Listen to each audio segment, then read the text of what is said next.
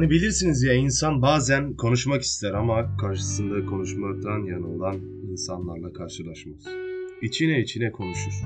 Dışarıdan bakanlar ise onun bir deli veya aklını yitirmiş olduğunu düşünür. Konuşmak ne gerekli bir ihtiyaç değil?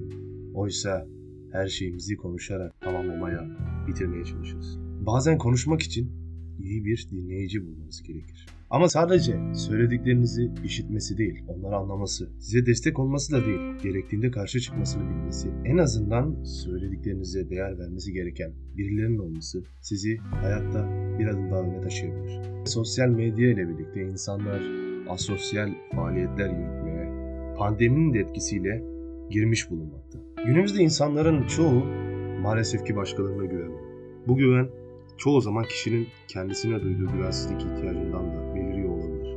Ama insanlar olarak güvenme ihtiyacımızı bir yönden karşılamak zorundayız. Çünkü güvenmezsek var olamayız. Güven, insanoğlunun yaşamını idame ettirebilmesi için gerekli olan duygulardan birisidir. Güvenç kazanılan bir şeydir ve insanların çoğu kolay kolay güvenlerini başkalarının kazanmasına izin vermiyor. İnsanların bu gibi faaliyetlerde bulunmasının sebebi kulaktan dolma bilgiler veya yaşadığı tecrübelerle birlikte farklı aşırı aykırı uçları görerek artık çoğu insanın güvenini kazanmaktan çok uzak olduğunu düşünmesiyle beraber kendi kafasında oluşturduğu düşüncelerden ibaret. İnsan onu çoğu zaman güvenmek yerine güvenmemeyi tercih eder. Çünkü güvenmek karşılıklı inşa edilen bir duygudur. Güvenmek için öncelikle 3 kişi olmanız lazım.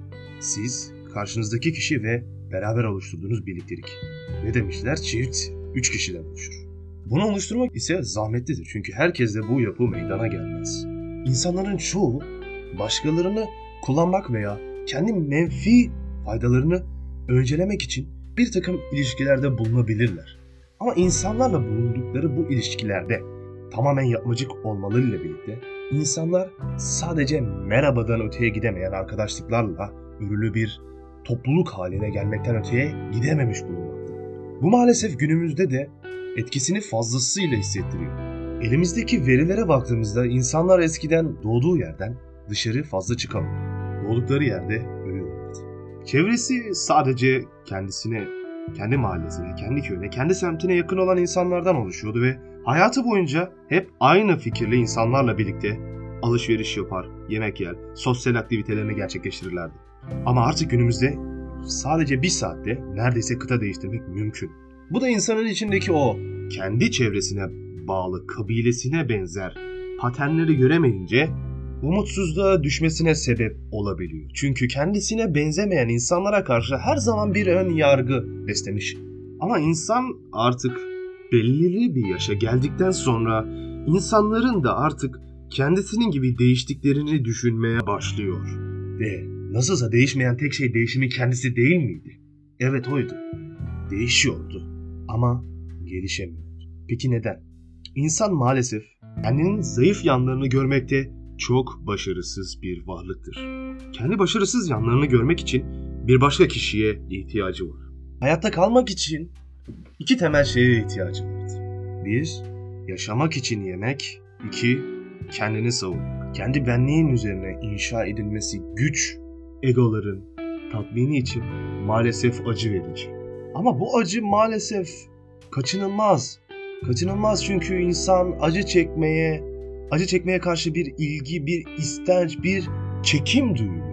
Aldığı kararlar, kurduğu ilişkiler, yaptığı davranışlar bunların hepsini kolaylaştırıyor. Evet. Şimdi söylemek istediğim bir başka olay ise insanın sosyal bir varlık olup olmadığı konusunda sanıyorum ki çoğu kişi hemfikir.